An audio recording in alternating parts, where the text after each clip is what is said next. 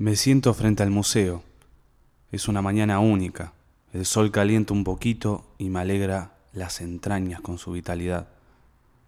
Hace tiempo que me merecía este paseo por dentro del barrio hasta la costa. Usualmente agarro 14 de julio, que cuando pasás Río Negro se convierte en Liniers. Siempre me hace acordar a ese muchachín que salió en la tele diciendo que le gustaba el arte y que casualmente pronunciaba la palabra Liniers con muchas R's al final. La perra me acompaña exultante y curiosa, agarra palitos y ramas, los arrastra unos metros no más hasta que se aburre y busca otro material para sujetar en su hocico. No acostumbro sacarla a pasear. Me sirve mucho su presencia. Siento que los animales te bajan las pulsaciones. Veo este caminar como una peregrinación, pasaje a otro tipo de pensamiento y concepción de las cosas. Ya conozco dónde están los perros por 14 de julio, y también encuentro personajes únicos. Sé que a la altura de 14 y Ayacucho hay un viejito con el baúl del auto abierto y muchos maples de huevo a precio generoso. También hay potes de miel y algún óleo para condimentar una ensalada. Unas cuadras antes hay un geriátrico con vista a la calle. Cuando paso, encuentro en la misma posición a un caballero que ostentará unos ochenta y largos con una boina vasca en su cabeza. Está en una silla de ruedas viendo la gente pasar y dorándose con el benigno sol mañanero. Sin querer casi, unimos nuestros ojos por segundos y esbozamos una sonrisa tímida entre tanta incertidumbre y frío. Me pregunto qué pensará ese caballero de ochenta y largos cuando me ve. ¿Estará envidioso de mi aclamada libertad de acción? ¿Tendrá miedo y preferirá su casualmente cómodo encierro? ¿Por qué las vidas parecen reducidas al mínimo cuando se las ve a través de un vidrio? ¿Qué propiedad aporta o quita la separación?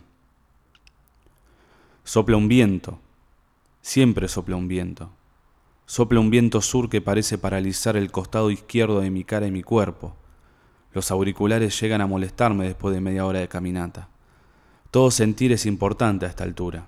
Hasta el dolor y las molestias se sienten genuinos. Frente a mí está el imponente bloque de hormigón rectangular que poca gente visita.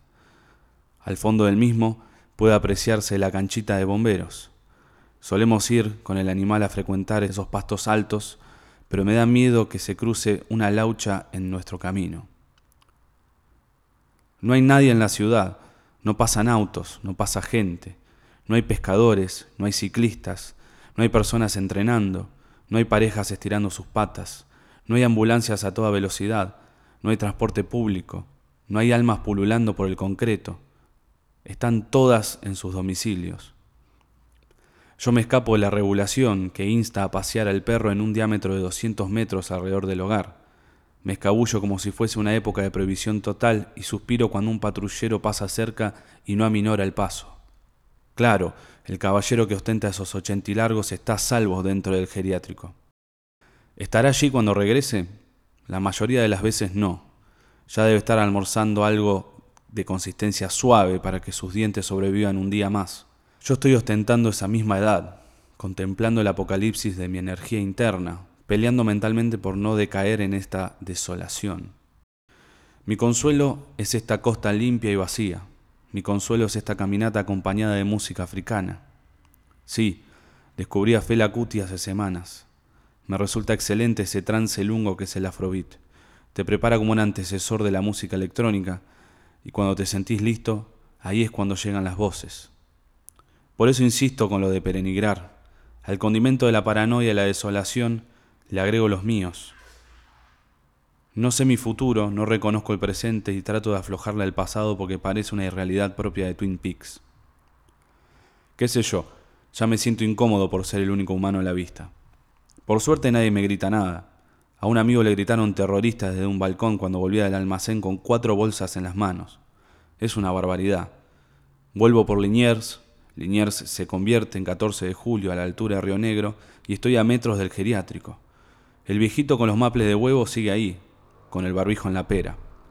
Esquivamos los perros del barrio con sapiencia y divisamos los pocos autos que circulan a la distancia. No soy amigo de las veredas, capaz por ser de pueblo. El caballero que ostenta unos ochenta y largos ya está recontradormido. Seguro comió sopita con un pedazo de pan, le dieron alguna pasti y al sobre. Aseguro que la perla es el barrio de los geriátricos. A media cuadra de casa hay uno que se llama Ipanema.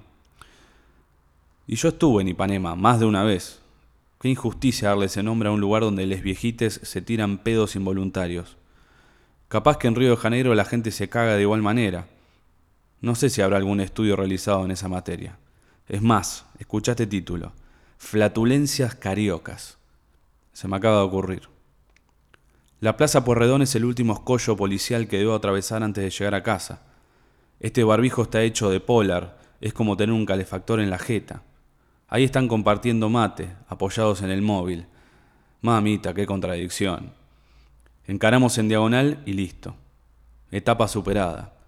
La perra ya está cansada. Una hora de caminata es bastante para ella. No sé si su corazoncito aguanta más traqueteo. Ahora le espero una comida y un plato de agua. Roncará por la próxima hora y media, pero de felicidad. A veces se rinde antes de pisar la puerta, como aquel caballero que ostentará unos ochenta y largos en aquel geriátrico de calle 14 de julio con su boina vasca.